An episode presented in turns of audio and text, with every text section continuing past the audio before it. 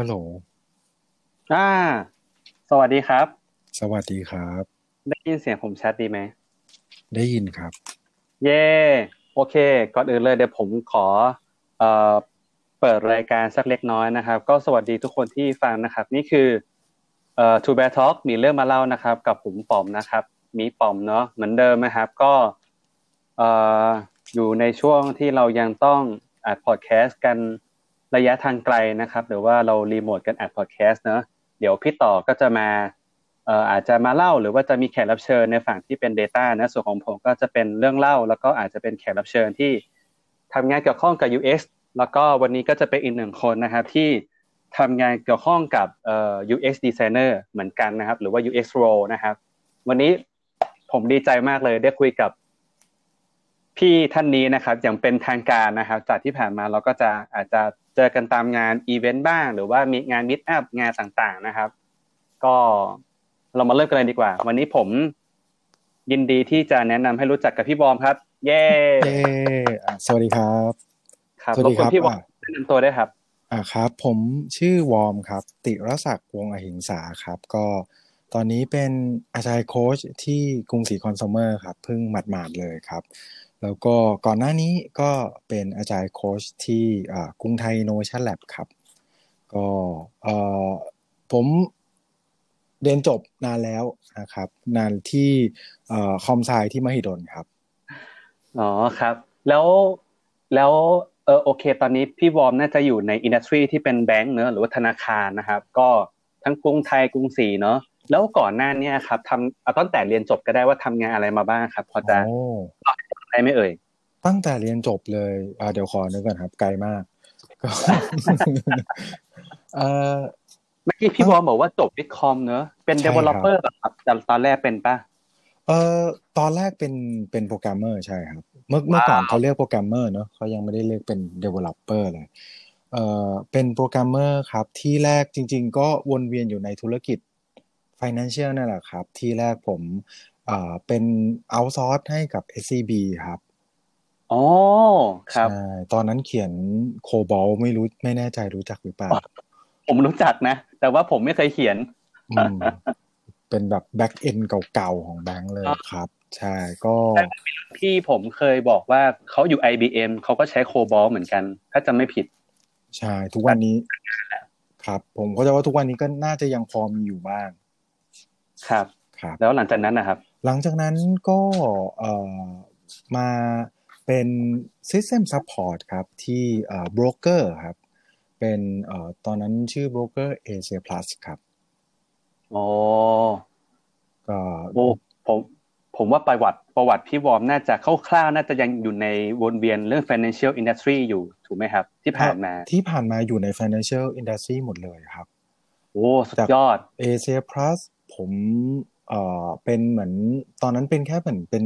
เอ่อ System Support เป็นคนดูระบบหุ้นเนะครับ ระบบเทรดหุ้นที่ทุกวันนี้ก็ยังใช้อยู่อ๋ออาทั้ง Front End Back End เนี่ยครับอ่าดูครับเซิร์ฟเวอร์อะไรเงี้ยครับ แล้วหลังจากนั้นครับก็เอ่อมาดูระบบหุ้นเหมือนกัน แต่ว่าที่ Citibank ครับ ครับผม โอ้จากจุดเริ่มต้นนี้ผมว่าคำถามน่าจะเยอะแล้ว บางคนอาจจะยังไม่เข้าใจว่า Agile Coach คืออะไร แล้วพี่วอร์มมาเป็น Agile Coach ได้ยังไงอ่าเพราะว่า เพราะว่าตอนแรกพี่วอร์มก็บอกว่าจบวิทคอมเนอะแล้วก็มาเป็น Developer อีกแล้วอยู่ๆมาเป็น Agile Coach ได้ไง แล้ว Agile Coach มันคืออะไรอะไรประมาณเนี้ยครัก็บจริง ๆ เริ่มเข้ามาในวงการน่าจะประมาณช่วงห้าหกปีก่อนหน้านี้ครับเอ่อออืมหลังจากที่จะจะเป็นหลังจากที่ผมอยู่ที่เอ่อซิตี้แบงก์มาประมาณเก้าปีโหกว่าๆ ครับ ตอนนั้นเป็น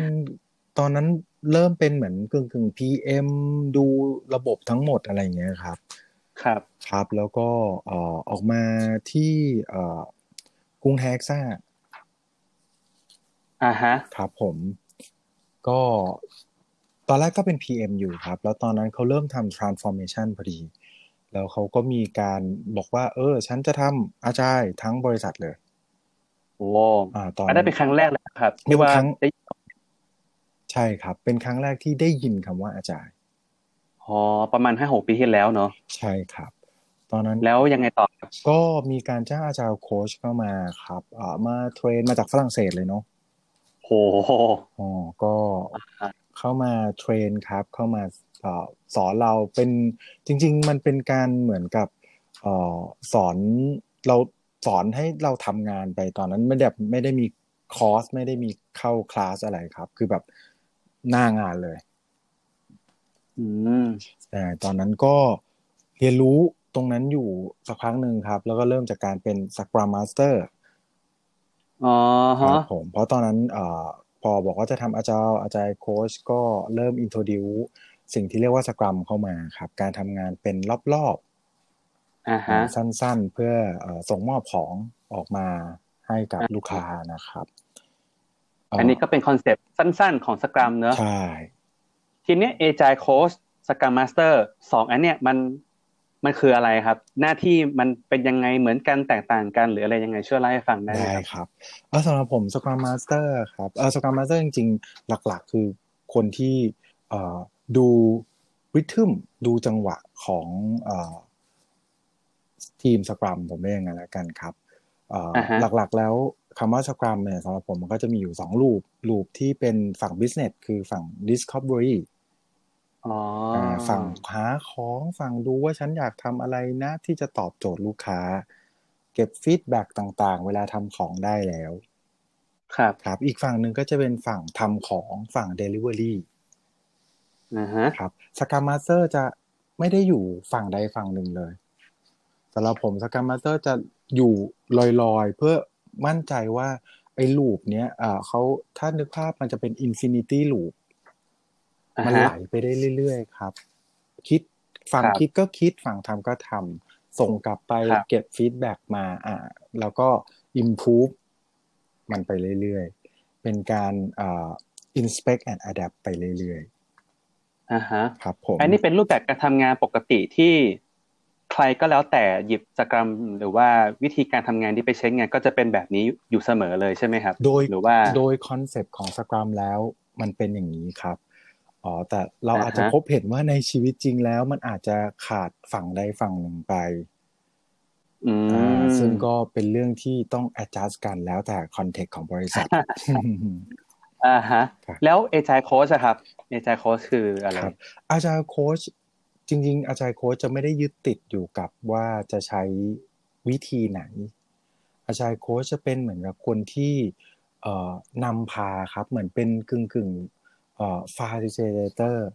ช่วยให้เขาเนี่ยสามารถที่จะปรับปรุงเปลี่ยนแปลงกระบวนการเนี่ยเพื่อให้คล่องตัวตอบรับกับการเปลี่ยนแปลง แล้วก็ตอบโจทย์กับลูกค้าได้อย่างดีที่สุด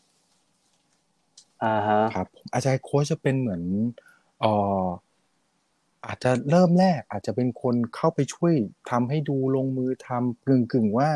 เอ่อเป็นสก r มมาสเตอร์ก่อน หรือว่าเป็นเอ่อคนที่ช่วยพาทำก่อนแต่หลังๆ เนี่ยเขาจะพยายาม make sure ว่าเฮ้ยจริง ๆ แล้ว คุณทำอย่างนี้ได้นะ ด้วย context ของคุณด้วยวิธีการของคุณโอ้โห ผมไม่เคยคุยกับพี่วอร์มโหมดจริงจังขนาดนี้มาก่อนต้องบอกคนฟังว่าปกติเราเราจะคุยเล่นกันเยอะมากนะครับครับเราจะถ้าใครถ้าใครรู้จักเราสองคนเนี่ยจะเห็นบนครับบนเฟซบุ๊กนะครับ ว่านี่คุณไม่ทำงานบ้างเราเหรอจะหาสาระกันไม่ได้เหมือนทะเลาะกันอยู่ตลอดเวลาเออเจ๋งมากเลย เราจะบอกว่านี่เป็นแค่จุดเริ่มต้นของพอดแคสต์วันนี้เองนะครับ เรามาลุยกันคำถามต่อไปดีกว่าเนอะได้ครับ ทีเนี้ยเนื่องจากผมมาทำงานเป็น UX เนอะวันเนี้ยจริง ๆ แล้วเมนหลัก ๆ เลย ผมอยากรู้ว่า เนื่องจากผมมาเข้าใจว่าพี่วอร์มทำงาน Product Owner ด้วย แต่ว่าก็อาจจะมีอีกหลายบทบาทที่พี่พี่วอร์มเนี่ยเข้าไปมีส่วนร่วมด้วยเนอะอย่างที่ว่ามาคือ Agile Coach ด้วยเป็น Scrum Master ด้วยแล้ว ในบทบาทที่ Product Owner ด้วยบางที อันนี้ผมเข้าใจถูกไหมเอ่ยครับเออจริง ๆ การเป็นเอ่อสก r มมาสเตอร์หรืออาจารย์โค้ชครับก็คือ อย่างที่บอกว่าเราก็ต้องมั่นใจว่าเอ่อทางฝั่งช่วยแล้วกันครับ ช่วยนำพาให้ทางฝั่งที่ Discovery หรือฝั่งทางที่ดูเรื่อง Product เนี่ยเขาทำงานได้ เขาเข้าใจวิธีการทำงานอ่าฮะเพราะฉะนั้นก็จะมีการครับไป enable ไปช่วยเหลือทาง Product Owner ด้วยอ่าฮะกึ่งๆอาจจะเป็น proxy Product Owner ไปอย่างเงี้ยครับ ครับ ชอบคำว่า enable มากเลย ผมได้ยินช่วงช่วงนี้บ่อยอยู่เหมือนกัน เออฮะ ทีนี้เนี่ยในการทำ product development นะผมก็มั่นใจแหละส่วนหนึ่งยังไงแล้วเนี่ย UX เนี่ยก็จะมีส่วนร่วมกับทีมอย่างแน่นอนเลย แต่ว่าผมอยากรู้ว่าจากประสบการณ์พี่วอร์มเนี่ยคำว่า UX เนี่ยเข้ามามีบทบาทกับชีวิตพี่วอร์มเนี่ยครั้งแรกเนี่ยเป็นยังไงบ้างแล้วก็เจออะไรบ้างในตอนช่วงแรก ๆ ที่ทำงานกับ UX บ้างครับตอนนั้นครั้งแรกที่เจอ UX เนี่ย ผมจำได้ว่าผม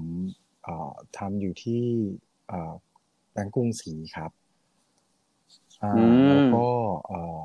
มีการจ้างvendor เจ้าหนึ่งผมไม่แน่ใจเราเอ่ยชื่อได้หรือเปล่านะ ไม่ได้ดีกว่าครับ มีการจ้าง vendor เจ้าหนึ่งเข้ามาครับ แล้วเขาทาง vendor นั้นเนี่ยมี role ที่เป็น UX เข้ามาด้วยอันนั้นคือครั้งแรกเลยที่ผมได้เจอกับคำว่า UX เจอกับคนที่ทำงาน UX อ๋อ ครับ แล้วเอ่อตอนนั้นก็ ก็ยังสงสัยเนาะเอ่อตอนนั้นเนี่ย ผมเป็นหลักๆ คือผมเป็นสควอมมาสเตอร์ให้กับทีมอยู่ เราก็สงสัยว่า เอ๊ะ จากที่เราเรียนสครัมมาเนี่ย ไม่มีโรนี้เกิดขึ้นมาเลย เขาจะอยู่ตรงไหนนะ เขาจะเป็นยังไงนะ เขาทำอะไรนะอ๋อตอนนั้นก็ก็วิงมากเลยครับว่าเอ๊ะ เขาคือใครมาทำอะไรอยู่กับใครตรงไหนนะ เออเรา as Scrum Master ตอนนั้นเราก็เราก็งงหรือ concern พอสมควรว่า แล้วมันจะเกิดอะไรขึ้นกับทีมนะอ่าฮะแล้วทีนี้แสดงว่าพอมี US เข้ามาในทีมปั๊บเนี่ย อะไรที่เป็น Impact ที่ที่พี่วอร์มมองเห็นหรือว่า observe จากตัว US กับทีมบ้างครับ ในณตอนนั้นณตอนนั้นนะครับเออเราเข้าใจเลย แม้แต่เราเองเรายังรู้สึก งงกับโรกับบทบาทหน้าที่ครับผมทำไมถึงงงครับ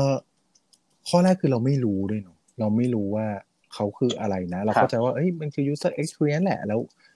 แล้วเขาทำอะไรล่ะเออมันจะมาอยู่ในสกรัมได้ยังไงใช่ไหมมันจะอยู่สกรัมได้ยังไงเขาจะอยู่ลูปไหนนะเออเขาจะมีบทบาทกับที่เขาจะอยู่กับทีม หรือเขาจะอยู่กับฝั่ง Product Owner นะอะไรเงี้ยครับ ตอนนั้นเรา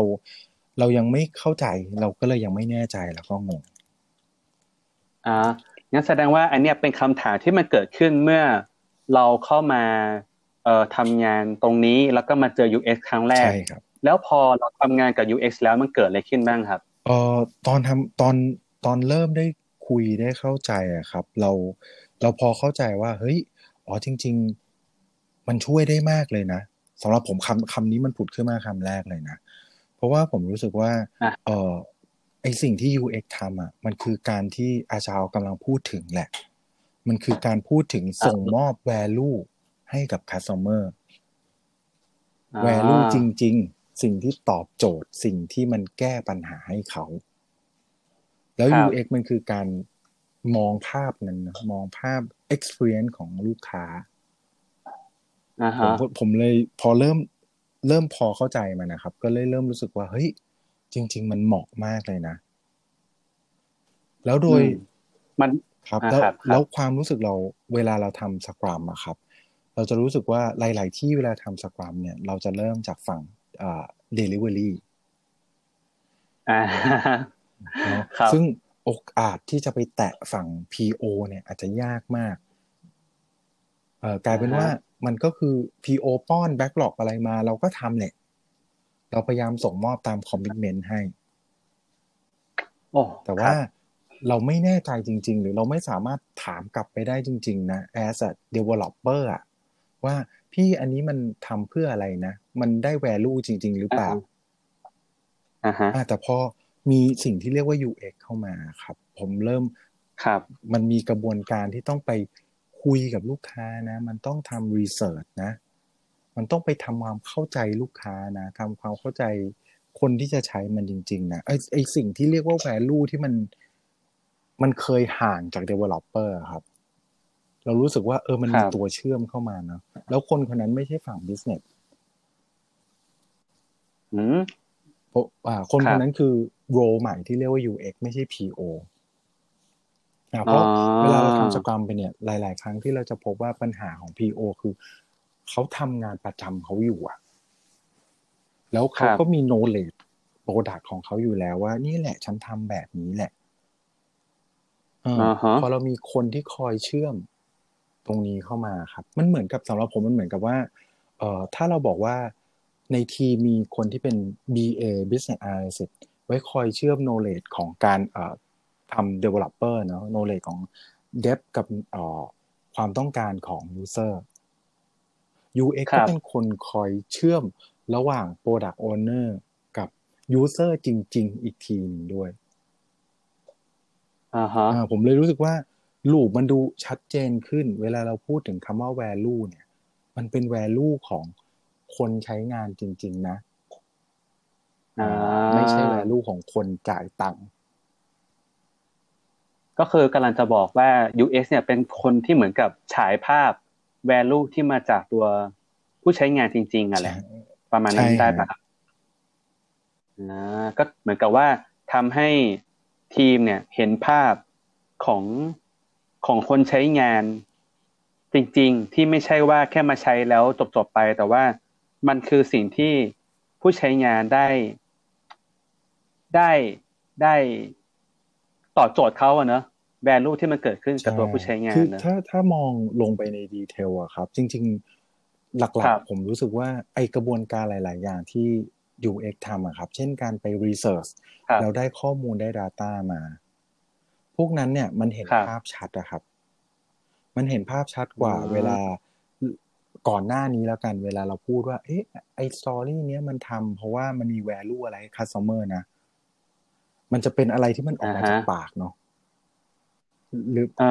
ถ้าภาษา UX เขาเรียกว่า hypothesis หรือคิดเอาเองเนาะ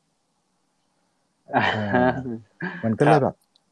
พอมันมีเอ่อ UX เข้ามา มันเอ้ย เรา convert ไอ้คำว่าคิดเอาเอง ให้มัน in detail ลงไปเอา Data มาคุยกันทีมก็เห็น Data เวลาแทนที่ Product Owner มาบอกว่าทำเถอะเชื่อฉัน อันเนี้ยเพื่อลูกค้า กลายเป็นว่าเฮ้ยเอา Data มาดูทีมก็โอเค Product Owner เองก็เอ้ยมันมี Data จริง ๆ นะ มันก็มีความน่าเชื่อถือเอาเอาหลักฐานเอา fact มาคุยกัน ดีมากเลย ทีเนี้ยผมเริ่มผมเริ่มผมเริ่มสนใจแล้วว่า แล้วอย่างนี้เนี่ยเอ่อสิ่งที่พี่วอร์มทำอยู่ตอนนี้เนี่ย Scrum Master อะไรอย่างเงี้ยมาทำงานกับ UX เนี่ยยังไงบ้างครับ มันเริ่มอะไรบ้าง จริง ๆ มันเริ่มจาก เราเราพยายามทำความเข้าใจก่อนครับ ว่าเขาทำอะไรยังไง ซึ่งวิธีการผมคือไปทำกับเขา ขอขอติดสอยห้อยตามไปด้วย คุณจะไปรีหมายถึงว่าหมายถึงว่าประกบทำงานกับเขาเหมือนก็คือแพรกับเขาเลยอย่างเงี้ยถึงขั้นแพรแต่แบบเวลาเขาจะไปรีเสิร์ชเออผมขอไปด้วยได้ไหมนะอ๋อเวลาเขาทำอยู่ผมอาจจะขอไป observe ดู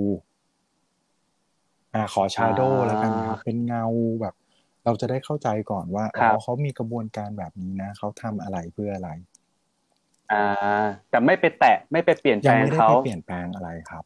เออจริง ๆ จริง ๆ ต้องเล่าด้วยว่า เออเมื่อกี้เราเล่าข้อดีหมดเลยนะว่าการมี UX เข้ามาเนี่ย มันดูดียังไงนะแต่จริง ๆ มันมี concern อยู่ด้วยเหมือนกันครับ เช่น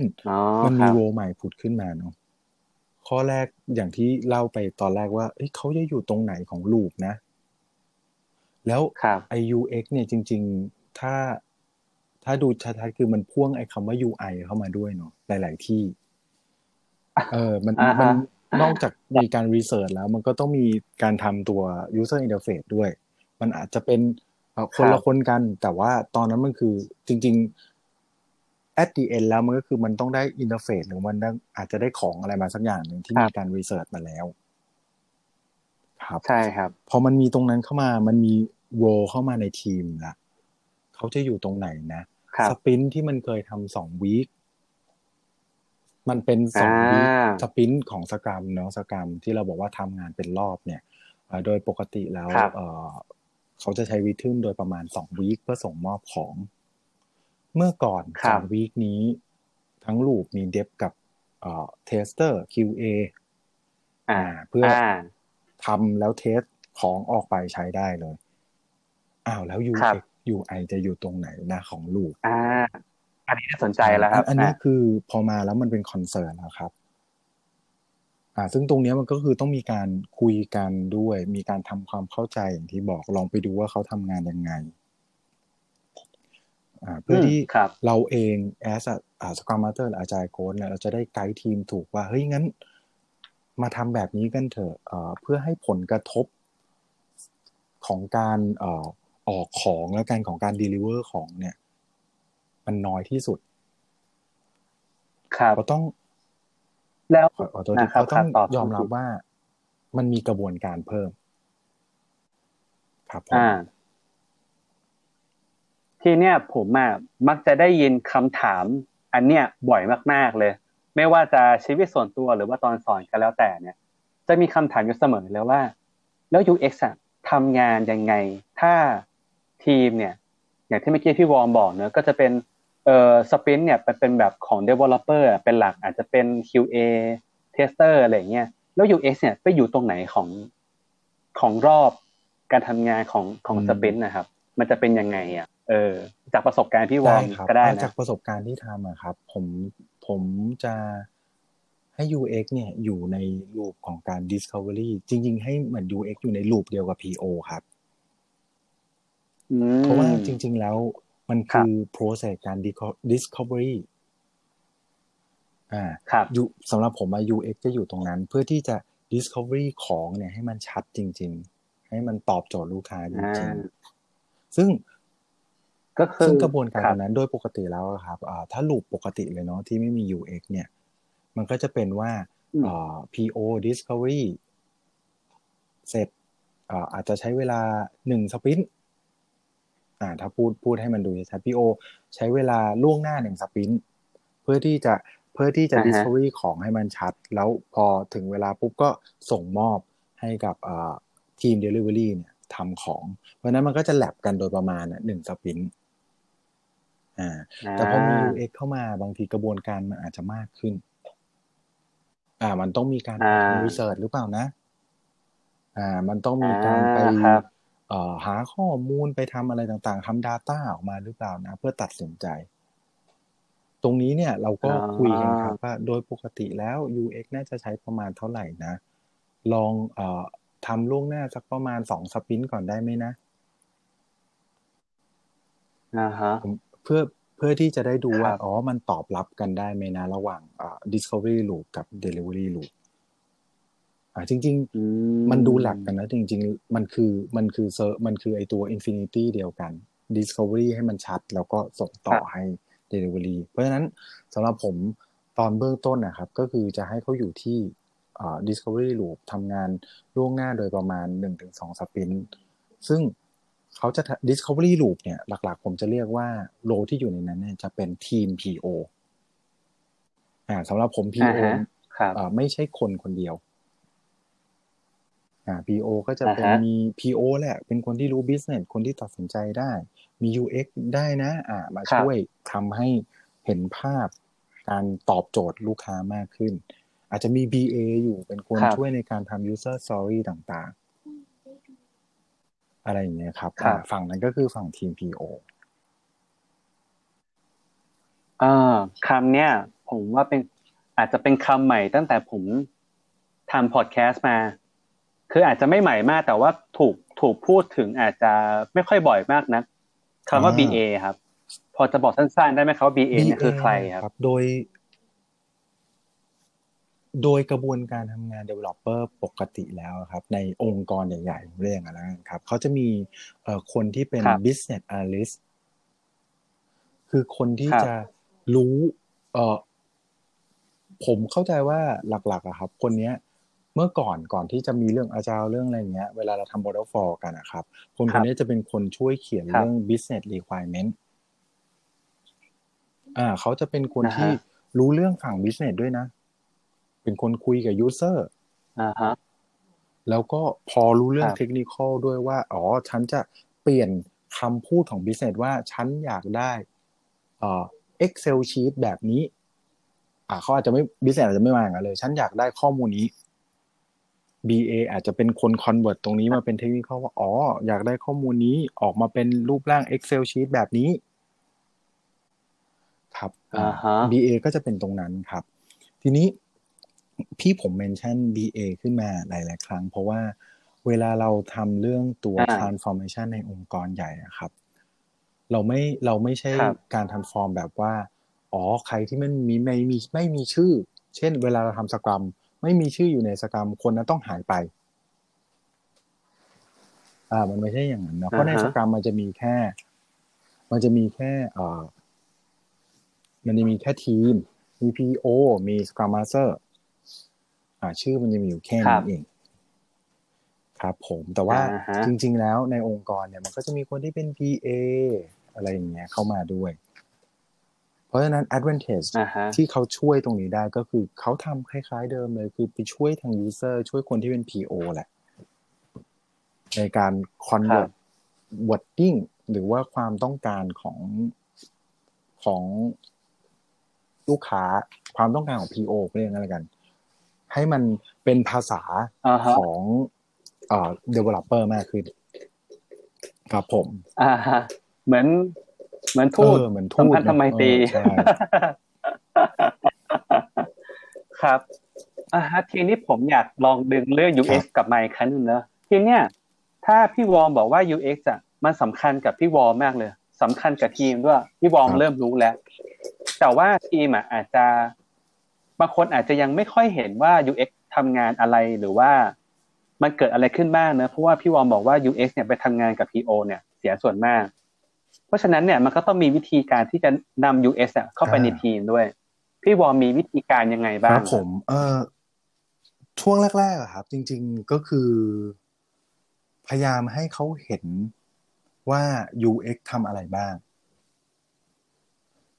อ่าก็เอ่ออาฮะให้เขา UX อยู่ในตอนเอ่อ daily stand up ด้วยนะ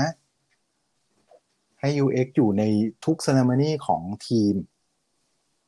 เพื่อที่จะได้เห็นบทบาทอือครับฮะครับผมแล้วครัจบริงๆเอ่อมีใช้หลายวิธีนะครับ เอ่อให้ทางทีมเดฟอะครับ ไปครับทำรีเสิร์ชด้วยกันกับ UX โอ้ ก็จะมีอินไว้เลยว่า เอ้ยวีคเนี้ย มีใครสนใจไหม UX เนี่ยจะไปทำรีเสิร์ชนะ เดฟสักคนหนึ่งเนี่ยอ่าฮะอ่ามันเหมือนกับจริง ๆ มันเหมือนกับเอ่อไปเรียนนะครับ ไป observe ไปเห็นว่าเขาทำอะไร อ่าก็อ่าฮะ เพื่อเพื่ออะไรป่ะครับจมีงๆมีเหพื่อตุผลเพราะไหมว่าเอ่อถึงถึงเวลา UX เข้ามาในทีมอะครับ เอ่อทีมเนี่ย ทางครับเดฟเองอะเขาอาจจะไม่เข้าใจบทบาทจริง ๆ ก็ได้ว่า UX ทั้งทำอะไร หลาย ๆ ครั้ง เวลาเราเจอว่าเอ่อ UX เข้ามาแล้วเนี่ย งานเยอะขึ้น อ่า เป็นไปได้ เช่นอ่าฮะ UX บอกว่า เฮ้ย ฉัน เอ่อ ตรงเนี้ยมันต้องมีการเพิ่มตรงนี้มากขึ้นนะ เพื่อให้อ่าลูกค้าเป็นอย่างนี้อย่างนี้ อ่า ตรงนี้อาจจะต้องมีการแบบทำให้มันย่นระยะเวลาได้ไหมนะ อ่าอ่าเวลามาอย่างเงี้ยครับ เดฟจะรู้เดฟถ้าเขาไม่รู้ purpose จริงๆนะว่าทำไม UX ถึงร้องขอแบบนี้เนี่ยอ่ามันก็เป็นไปได้ว่าอ่าเฮ้ยอะไรอะ มันนายไม่เข้าใจอะไอ้มันมันจะเป็นมันมันมันอ่ามัมันมีแกลของความเข้าใจกันอยู่อะครับ อ่า เพราะฉะนั้นถ้าเราทำให้เขาอ่าเห็นอ่าว่าอ่าเฮ้ย เนี่ย UX เนี่ยก่อนที่เขาจะไอ เดินมาบอกให้นายทำแบบเนี้ย พวกนายทำแบบเนี้ยเขาไปได้อะไรอย่างนี้มานะอ่าเพื่อให้เราเข้าใจกันมากขึ้น ก็คืออะก็คือเหมือนกับว่าอยากให้ เอ่อไม่ว่าจะ developer หรือว่าจะใครกันแล้วแต่แหละในทีมเนอะให้เข้าใจว่าที่มาที่ไปของการเกิดสิ่งนี้หรือว่าการเปลี่ยนแปลงหรือว่าอะไรกันแล้วแต่ มันมาจาก based on ผู้ใช้งานจริง ๆ ก็เลยดึง คนเหล่านั้นเนี่ยไปอยู่ในเหตุการณ์จริงด้วย ส่วนหนึ่งก็คืออาจจะลงไปทำรีเสิร์ชด้วยกันเลย อันนี้คือแบบที่พี่วองกำลังจะบอกใช่ไหมครับ มีให้ทำรีเสิร์ชด้วยกันเลยอ่าคือผมผมพบว่า มันเป็นวิธีที่น่าสนใจมากเลยนะมันมันทำให้เขาเข้าใจกันได้ง่ายมาก เวลาเผชิญเผชิญสิ่งเดียวกันเออผมเคยทำงาน เอ่อเมื่อประมาณ สี่ปีก่อนน่ะ ผมทำงานกับ developer แล้วแต่ก่อนเขาก็ต้องยอมรับว่าก็ทำตามออเดอร์เนาะมีการ์ดอะไรเข้ามาเขาก็ทำอะไรเงี้ยแต่มันพอถึงจังหวะหนึ่งที่ถูกเอ่อแอสไซน์ให้เอ่อสวมหมวกเป็น user แล้วก็ใช้ใน situation จริงๆอะหลังจากนั้นพบว่าการแก้ไขหรือว่าเปลี่ยนแปลงหรือว่าการงานเข้าอะเขาจะมีสำนวนหรือว่าเกิด habit ออกมาว่า เฮ้ยพี่แล้วถ้า user ตึ๊ดตึ๊ดตึ๊ดอะไรออกมา เออ คือมันเห็นมันเห็นเลยนะว่าเขาคิดเพื่อ user มากขึ้นอะไรอย่างเงี้ย เออใช่ใช่ชอบใช่มากผมเลยผมก็พบเหตุการณ์แบบนั้นเหมือนกัน แล้วผมรู้สึกว่าไปไปมามาเขาช่วยดีเฟนต์เองด้วยซ้ำว่าเฮ้ยทำไมไม่ทำแบบนี้ล่ะยูเซอร์จะได้ใช้งานได้ง่ายขึ้นครับอ๋อครับ เดี๋ยวก่อนจะไปหัวข้อต่อไปเออตามสคริปต์เนี่ยมีมีมีข้อหนึ่งซึ่งผมอาจจะไม่ค่อยเข้าใจ อาจจะอยากให้รบกวนให้พี่วอมอธิบายนิดนึงคือ make workflow work stream อันเนี้ยผมไม่ค่อยเคลียร์พี่วอมอ๋อออธิบายหน่อยได้ไหมคจรับริง ๆ ก็เป็นการอธิบายตัวลูปอะครับ อ่าว่าเฮ้ยอ่าการครับที่มี UX เข้ามาแล้วเนี่ยเอ่อ UX จะอยู่ตรงไหนนะ เขาจะส่งมอบงานให้เรายังไงนะ เราจะทำงานด้วยกันในการ Delivery ยังไงนะ อ๋อ เป็นการใช่คบกำหนด workflow เป็นแหการละกำหนดเอ่อตัวลูปของอ๋อเอ่อถ้ามองภาพก็เป็นการกำหนดตัวเอ่อลูปของสครัมเนาะว่าเวลามี UX เข้ามาแล้วเนี่ยอ๋อเขาจะอยู่ตรงไหนของลูปเขาจะเอ่อของที่เข้ามาจะเข้ามายังไง เขาจะมาช่วยเรายังไงบ้างอะไรเงี้ยครับเออ ผมว่ามันคือส่วนหนึ่งการทำให้ transparent ในทีมเนอะเป็นการที่ทำให้ทีมอาจจะช่วยกันตั้งคำถามได้ว่าจะเกิดอะไรขึ้นต่อไปใช่แหละครับเนาะน่าจะช่วยได้เพราะว่าใช่ไหมครับเอ่อเราพบว่าถ้าอ่าถ้าเราเดินไปบอกทุกคนเลยว่าเฮ้ยทำแบบนี้สิ มันเขาก็ทำแหละอ่าโดยโดยหน้าที่เขาอะแต่เวลาคนโดนสั่งว่าทำแบบนี้สิเนี่ยเขาจะทำด้วยความแบบ ไม่อินอะเออแล้ว ใช่แล้วเขาก็จะรู้สึกไม่สงสั ownership ยตลอดเวลาว่าเออแล้วไอ้นี่มันทำไมอะทำไมอะทำไมมันจะอยู่ในหัวเขาตลอดเวลาเลย เออไม่พูดแต่ไม่พูดอแต่อกว่ามาเขาโดนนะสั่งไปแล้วไงว่าทำแบบนี้สิอ่าผมเลยบอกว่า เรามาอ่าคุยกันก่อน เรามาตกลงกัน ว่าเฮ้ยเนี่ยครับมีแบบนี้เข้ามาแล้ว มี UX เข้ามาแล้ว เราจะทำงานแบบไหนกันดีนะอ่าเพื่อให้ทุกคนอ่ามัมันเป็นข้อตกลงของทุกคนครับ แล้วเราก็ค่อยๆมา improve อืมกันว่าเฮ้ย ถ้าเราตกลงกันแบบนี้แล้วมันยังไม่ใช่เนี่ย เราจะทำยังไงต่อกันดี ครับผมอ่าครับขอบคุณมากเลย ผมว่านี่คือหัวข้อต่อไปที่เป็นหัวข้อที่ผมตั้งใจมาครับถามพี่บอมเลยนะเนี่ย อ่า จริงๆเราที่เราพูดกันมาเนี่ย จริง ๆ ก็เป็นสิ่งที่สำคัญมากๆทุกทุกเรื่องเลยที่ที่ตอนแรกผมเองก็ เอ่อ ไม่ได้ไม่ได้ไม่ได้คิดว่าพี่วอมจะให้ข้อมูลเยอะขนาดนี้เหมือนกันต้องขอบไม่คุได้ณคิดพี่วอว่ามผมก่อนเลยนะจะมีสาระขนาดนี้ ซึ่ง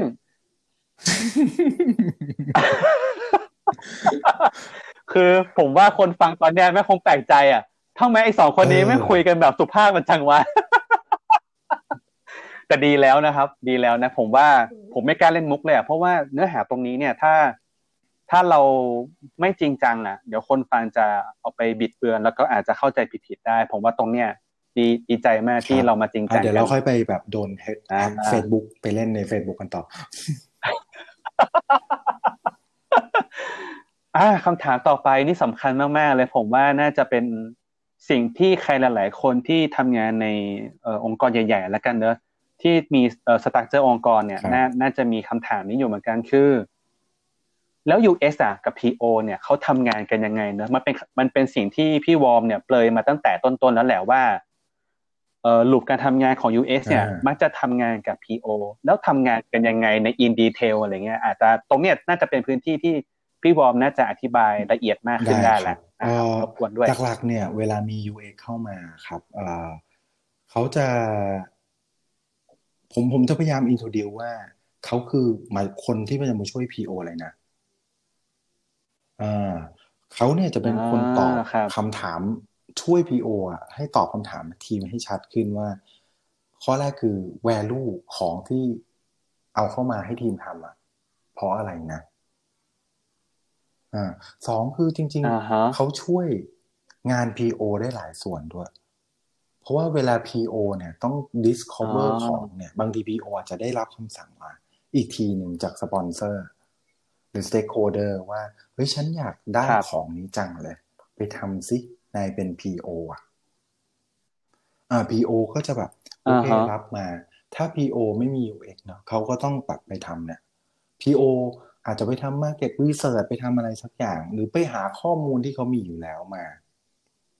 มันก็จะเป็นของที่ครับ based on ข้อมูลแล้วเอามาตัดสินใจเองเนาะโดยส่วนใหญ่ UX ก็จะเข้ามาอืมช่วยทำครัให้บมันละเอียดขึ้นครับเออเข้ามาแบบอืมโอเค คุณมี Data นี้แล้วเนาะงั้นลองเอา Data เนี้ยมาดูเป็นส่วนย่อยๆดูไหมแล้วไอ้ส่วนย่อยๆเนี้ยลองไปถามคนที่เราจะทำของให้เขาจริง ๆ ดูไหมอ่า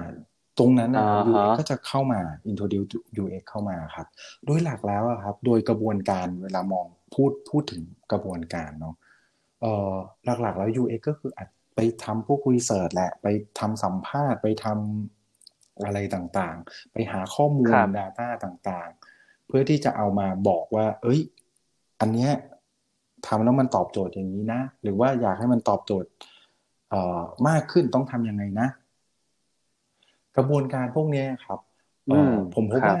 ถ้า UX อะมาเล่าให้ฟังเลยอะมันจะเชื่อยาก โดยเฉพาะเวลาคุณเล่าให้ business อืฟังมอะคุณกำลัง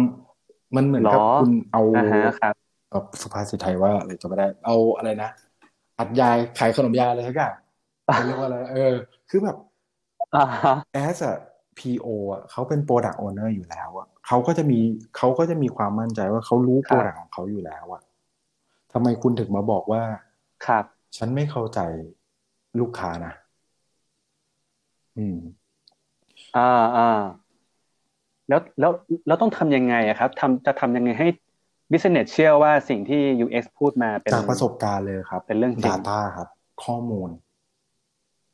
แทนที่เราจะมาพูดปากเปล่าอ่าหรือฮะมันเล่าให้ฟังอย่างเดียวอะครับ เราไปสัมภาษณ์มา เราก็เก็บมาเป็นข้อมูลครับ อาจจะทำตัว Present อะไรให้ดูหน่อย มีการเปรียบเทียบอะไรให้ดู เก็บ Data ออกมาให้เห็น ครับครับ เอา Data มา Present เขาเอา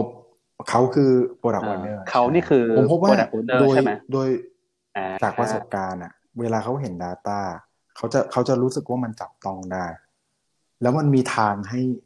ทีม UX อ่าอะสามารถเดินต่อได้ง่ายขึ้นเขาอาจจะขอ เอ้ย ขอครับตรงนี้ละเอียดขึ้นนะ ขอตรงนี้ชัดขึ้นได้ไหมนะ อ่าอ่าฮะ เรียกว่าเรียกว่าเป็นอีกมุมหนึ่งเป็น da- เป็น Data อีกมุมที่จะที่จะ plus ให้เอ่อมุมครับมองผม business เนี่ยมันแข็งแรงใช่มากครับขึ้นเนาะทีใช่ไหมนี้ครับ มีผมพบว่าอ่าเวลาเอ่อ introduce UX เข้ามากับ PO เนี่ย มันก็จะมีเอ่อบางปัญหาตามมา เช่นเอ่อถ้ามันต้องไป interview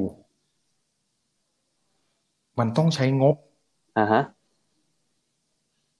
อ่าอะไรอย่างเงี้ย ครับแล้วจะเอางบจากไหนใช่อะก็เออ จากไหนครับ ขั้นแรกเลยอะครับ ก่อนจะไปสำหรับผมนะ ขั้นแรกก่อนจะไปพูดถึงงบตรงนั้นนะครับทำให้ทำให้อ่าเอ่อครับ PO เชื่อได้ก่อนว่า interview มันสำคัญอ่าอาจจะแบบ อ่า เริ่มโดยการไปทำ interview ง่ายๆก่อน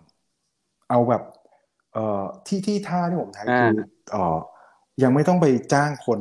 มา interview ก่อนก็ได้นะ ไปทำเก r ริล l าเทสก่อนดีไหม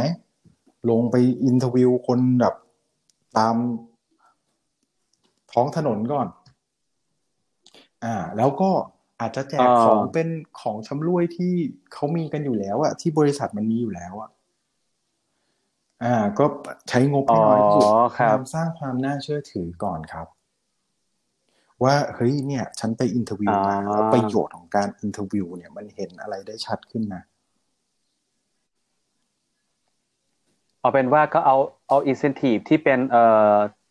ของชำร่วยในในองค์กรนั่นแหละเอาไปใช่เอาไปลองไปปล่อยดูก่อน แล้วก็มาพ o ู f ว่า เฮ้ยมันมี value ใช่ของการทำ interview นะ ครับ แล้วหลังจากนั้นอ่าเราค่อยเราค่อยครับพยายาม ของงบสร้างเอ่อของงบ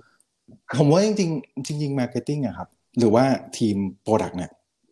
เขามีงบพวกนี้อยู่แล้วนะ แต่มันจะเป็นอีกแบบหนึ่งเป็นการทำ focus group อะไรของเขาไปทำ questionnaire อะไรของเขาไป อ่า ก็อยู่ที่ว่าจะจะใช่จะผ่านเอ่อสลับ budget กันยังไง ผมพบว่าพอเราทำแบบนี้ไปเรื่อยๆครับ สุดท้ายแล้วอะพอเขาเห็น value ของมันจริง ๆอะ product owner เองซะอีกนะที่เป็นคนถามว่า เฮ้ย ไปสัมภาษณ์ลูกค้ามาหรือยังอ่าคือแบบอ่าฮะเขาอะเป็นคน product owner ผมว่า product owner เป็นคน consider เรื่องแบบเฮ้ย interview มาหรือยัง UX ไปทำ research มาหรือยังเออคำนี้หลุดมาบ่อยมาก แล้วสุดท้ายอ่าคือเออมันมีการถึงขั้นว่าให้ทีมเอ่อที่ product owner เนี่ยตั้งงบ research เลยว่าเอ้ยบอกมาว่าเนี่ย ปีหนึ่งอะ คุณคิดว่ามันน่าจะใช้ research เลยประมาณเท่าไหร่ ตั้งเป็นงบขึ้นมาได้เลยอ่าผมว่าคนที่เป็น UX นะ ถ้าได้ยิน Product Owner พูดว่า พูดพูดเรื่องการเปิดให้ไปทำรีเสิร์ชนะเขาจะดีใจมาก เพราะว่าเพราะว่าเพราะว่าคนทำ UX เนี่ยเขาเขาให้แวลูกับการทำเรื่องรีเสิร์ชหนักอยู่เหมือนกัน เพราะว่าไม่งั้นเนี่ย จากที่อดีตเรามักจะชอบเข้าใจว่า UX ผลิตงานอย่างเดียวทำแต่ wireframe เนี้ยเราจะไม่รู้เลยว่าที่มาที่ไปทำไมฉันต้องออกแบบแบบนี้ด้วยวะอะไรเงี้ยเราเราไปเอา fact นั้นจากไหนอะไรเงี้ยผมว่ามันก็ย้อนกลับไปที่พี่วอร์มบอกเลยว่า ไหนล่ะ Data ที่จะยืนยันว่า User จะใช้งานหน้าจอแบบนี้จริง ๆ อะไรเงี้ย แล้วก็เอออีกส่วนหนึ่งอ่าผมเสริมให้อีกส่วนหนึงอะครับ ครับ แล้วถ้าคุณได้ไปทำรีเสิร์ชอะครับ ผมอยากให้พยายามลาก PO ไปครับอืม คล้ายๆกับที่เราทำกับเก็บเลยเนาะเออ ให้เขาได้เห็นครับว่าอ่าวิธีการครับรีเสิร์ชอะยังไง ให้เขาได้ยินเสียงของลูกค้าอ่าฮะเวลาสัมภาษณ์จริง ๆ ครับ แล้วเขาจะเขาจะอินมากขึ้น ผมพบว่าหลายครั้งผมเจออย่างนี้จริงๆแล้วเขาจะอินมันมากขึ้น เขาจะรู้สึกว่า ผมเคยเจอโมเมนต์ที่แบบเขาบอกว่าเฮ้ยเขาไม่เคยรู้มาก่อนเลยว่า ลูกค้าคิดอย่างนี้ อ่า ครับพอเจออาห้าโมเมนแล้วต์แบบนั้นนะครับผครัมบเชื่อว่าเฮ้ยเขาจะเริ่มแบบเปลี่ยนความรู้สึกของเขาครับอ่าอืมนะอ่าห้า moment เคยครับอันนี้เป็นคำถามนอกสคริปต์แล้วแล้วแล้วพี่วอร์มเคย อันนี้ผมไม่รู้นะผมคิดเอาเองนะอาจน่าจะมีครั้งแรก ๆ ที่พี่วอร์มไม่เคยไปลง research ด้วย หรือเปล่าเคยมีไหมเคยมีเหตุการณ์ที่พี่วอร์มไม่เคยไป research ยังไงนะครับโทษทีไม่เคยไป researchอ๋อหมายถึงว่าเมื่อกี้พี่วอร์มบอกว่ามีเหตุการณ์เอ่อจริง ๆ แล้วเนี่ย UX เนี่ยควรจะต้องเชื้อเชิญ PO หรือว่า role แบบแบบพี่วอร์มเนี่ย ไปไปลง research ไปทำเอ่อ interview ด้วยกันอะไรอย่างเงี้ยแล้วมีครั้งไหนไหมที่พี่วอร์มไม่ได้ก็จะไปเป็นช่วงเอ่อจริง ๆ ก็มีหลายครั้งนะที่ไม่ได้ไปทำ research ด้วย แต่ว่าอย่างที่บอกว่าพอ พอมันเริ่มทำเป็น recurring แล้วอะครับ มันก็เอ่อเราก็จะมีหน้าที่มีบทบาทอื่นที่ต้องไปไปดูด้วย PO เองก็เถอะครับเขาก็อาจจะไม่สามารถทำรีเสิร์ชได้ตลอด แต่ว่าสำหรับผมอะครับ การที่จะ introduce เขาอะครับโดยแรก ๆ แล้วอะเพื่อให้เขาเข้าใจว่าเราทำอะไร แล้วมันมี value ยังไงอะพยายามให้เขาได้เห็นมัน อ่า พอเขาเห็นมันแล้วอะครับ หลังจากนั้นน่ะอ่าคุณเอา data ไปอะแล้วบอกว่ามันได้มาจาก research นะ เอ่อ belief เขามันจะมาแล้วอ่า อ่า อ่า ก็คือเป็นการสร้าง trust ให้กับตัวใช่ PO แล้วว่า เฮ้ย ฉันทำได้ อ่า น่าสนใจมากเลย อะ ผม ผมชอบครับ EP นี้มากเลยอะ เดี๋ยวโอ้ยเอา EP นี้นี่ใส่หิ้งเลยนะครับ เราเริ่มคุยแบบไร้สาระได้แล้วใช่ไหมครับ ทีนี้โหทุก ผมว่าทุกหัวข้อตอนเนี้ยมีสาระหมดเลย เออเออน่าจะเป็นท้ายๆ EP แล้วผมว่าพี่วอร์มน่าจะมีอะไรที่อยากจะแนะนำหน่อยแล้ว เมื่อกี้น่าน่าจะมีเอ่อคำศัพท์เกี่ยวกับเรื่อง Scrum เนอะไม่แน่ใจว่าพี่วอร์มมี trick หรือว่าอะไรบางอย่างเกี่ยวกับเรื่อง Scrum ที่อยากจะแนะจนำริงๆนะครับโดยโดยหลักแล้วของ UX อะครับเอ่อผมอยากให้อยากแนะนำว่าเอ่อ ถ้าคุณเข้าไปในอยู่ในวงจรของส c รัมอะครับเอ่อพยายามครับ buy in อย่างที่แนะนำไปว่าพยายาม buy in PO เยอะๆ ให้เขารู้ว่าเราทำอะไร ให้เขาเข้าใจกระบวนการเราแต่ไม่ใช่แค่ PO เนอะพยายาม buy in ทีมด้วยนะครับ ว่าเฮ้ยทีมเดฟอะถ้าเขาไม่เข้าใจว่าคุณทำอะไรอะ เขาก็อาจจะเป็นอีกแบรเออร์หนึ่งได้เลยนะ ว่า เออแบบในมุมเขาอะคุณกำลังไปเพิ่มกระบวนการอะไรสักอย่างให้เขาอยู่ อ่า คืออครับสำหรับผมอะครับ เอ่อ UX จริง ๆ มันเหมือนกับหมวก ใครสวมก็ได้ ครับ อะผมผมพูดถึง UX ที่เป็น mindset เนาะ อ่าว่าแบบเอ้ยจริงๆมันใครสวมก็ได้แหละ แต่โอเค ด้วยอ่า expertise แล้วคนที่เรียนคนที่ทำด้าน UX มาเขา expert อยู่แล้วแหละเขารู้กระบวนการทำเพียงแต่ว่าถ้ามองว่า UX เป็นหมวกอะครับ คุณคุณจะพยายามสวมมันอะให้กับคนอื่นอะให้เขาเข้าใจให้เขามันมี mindset ของ UX อะแล้วคุณเนี่ยเองอะจะทำงานง่ายขึ้น ครับ ทีนี้นอกจากให้เขาเข้าใจคุณแล้ว คุณต้องเข้าใจเขาด้วย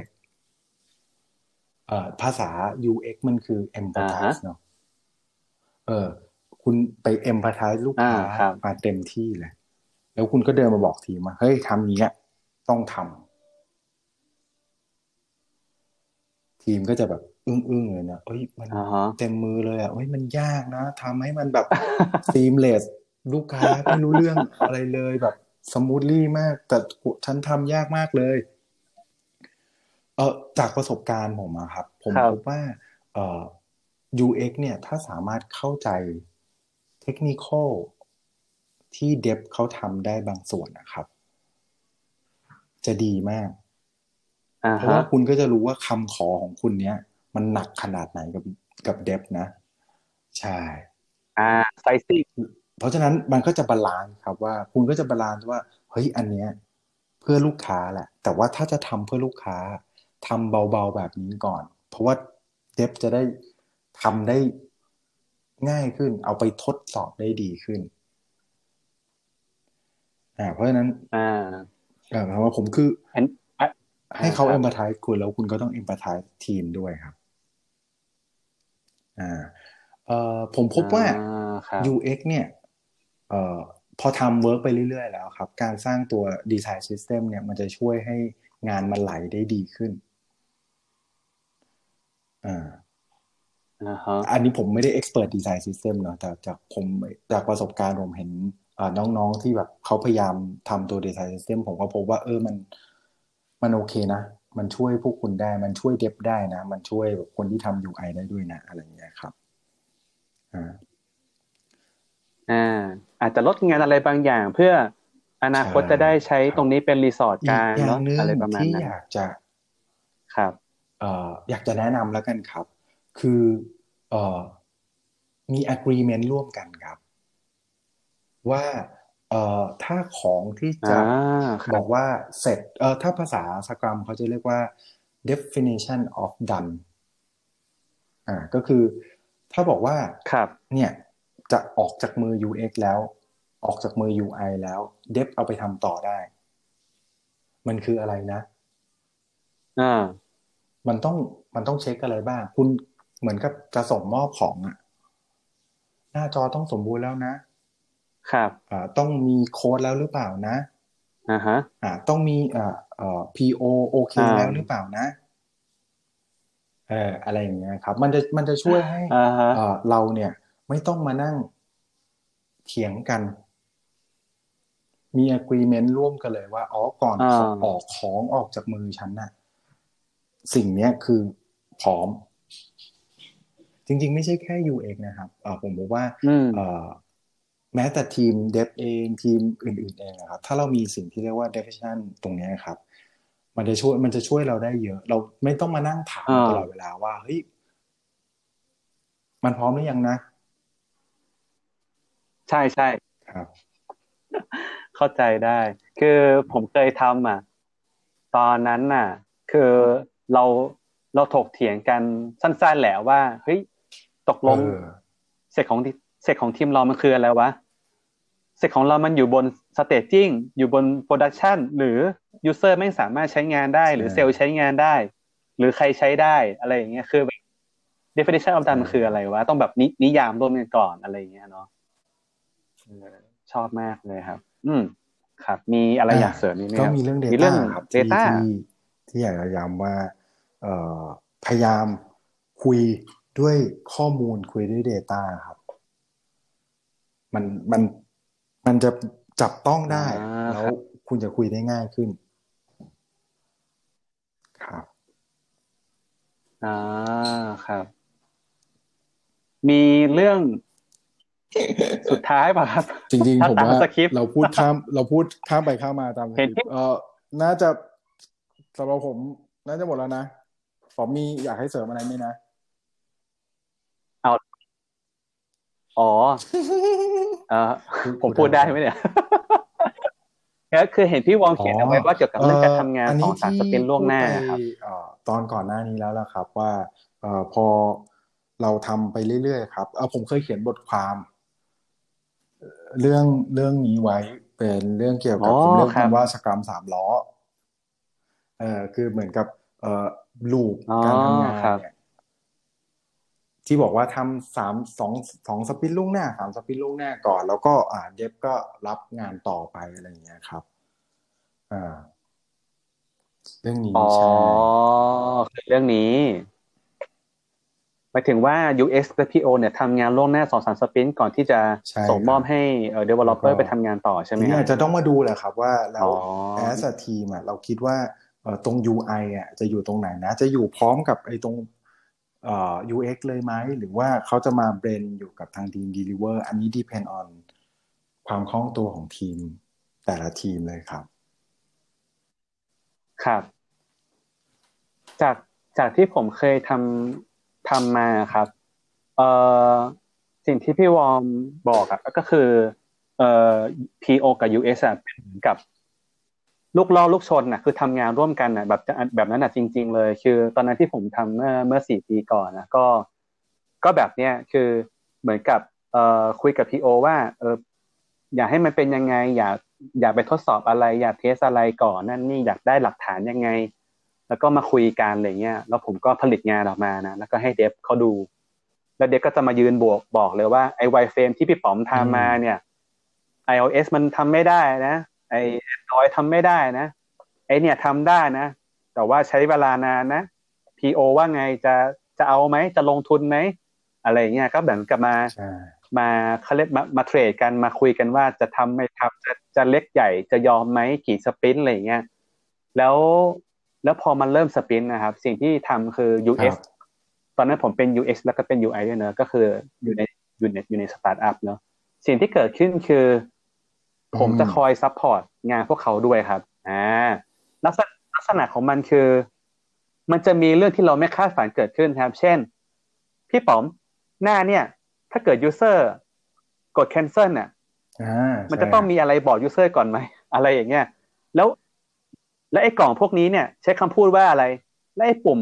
จะใช้ปุ่มคำว่าอะไรจะเป็น cancel หรือจะเป็นยกเลิก ยืนยันตกลงอะไรอย่างเงี้ยคือแบบ เชี่ยมีอย่างนี้ด้วยเหรออะไรเงี้ยตอนนั้นแบบผมผมก็อึ้งอึ้งอ๋อเริ่มรู้แล้วว่าเออลูปมันน่ะคือ เรา discover เนอะแล้วก็ deliver เนี่ย มันแทบจะแทรกซึมอยู่ทั้งใช่ทุกครัๆบกระบวนการหมดเลยนะ เออเพราะว่าพอเราผลิตของเสร็จใช่ปะเราก็ต้องมาเอ่อ UI review มา test flow มาเอาไปทำ usability testing อีกอะไรอย่างเงี้ยแล้วก็วนวกกลับไปเอาไปทำใหม่ วนเหมือนเป็นเลขแปดแบบที่เอ่อพี่วอมบอกครับเลย เป็นแบบ infinity loop เลยเออขอบคุณครับสนุกจังเลยอะ EP นี้คุยกับพี่วอมครับผมเดี๋ยวถ้าสุภาพถ้าจะมีโอกาสทั้ง EP กันเลยทีเดียวนะครับ EP หน้าคุยเรื่องอื่นเดี๋ยวเราอยากคายกันเต็มที่ เออจริง ๆ แบบนี้ก็ดีแล้วครับผมว่าครับเราเรามีสเปคกันประมาณนี้ครับผมผมว่ากำลังกำลังกำลังกลมกล่อมเลย ก็ ก็เอ่อขอบคุณพี่วอร์มากครับขอบคุณอันนี้ขอบคุณที่ให้เป็นทางการเลยเกียรติขอบคุณมากมากๆครับ พี่วอร์มครับ เย่ก็เอ่อสำหรับผมนะครับป๋อมนะครับเอ่อมีเรื่องมาเล่าเนอะก็ขอบคุณผู้ฟังทุกคนนะครับ แล้วก็ อันนี้ถ้าเกิดใครมาฟัง EP นี้เป็น EP แรกนะครับเอ่อเรายังมีหลาย EP ก่อนหน้านี้นะครับ ที่อยากให้เพื่อน ๆ ลองติดตามกันดูเนื้อเนื้อหาเราก็จะมีทั้ง US แล้วก็เรื่องของ Data นะครับ มีผมหมีปอมแล้วก็อีกคนนึงเป็นหมีต่อเนาะสำหรับ EP หน้าเรามาติดตามกันดูว่าเราจะเป็นเรื่องอะไร ใครที่มาติดตามเราครั้งนี้ไม่ครั้งแรก อย่าลืมติดตามบน Facebook Page นะครับ To Bear Talk เอ่อหรือว่าพิมพ์คำว่าหมีเรื่องมาเล่าเป็นภาษาไทยได้เลยนะครับ ส่วน Podcast สามารถฟังได้ที่เอ่อ Spotify ก็ได้นะครับพิมพ์ว่าหมีเรื่องมาเล่าเป็นภาษาไทยได้เลยนะครับ หรือว่าช่องทาง podcast อื่น ๆ ก็ได้เช่นกันนะครับ แต่ว่า Spotify เป็นหลักก็น่าจะง่ายขึ้นสำหรับทุกคนนะครับ ก็สำหรับวันนี้ขอบคุณมากนะครับ ขอบคุณพี่วอร์มด้วยนะครับครับสวัสดี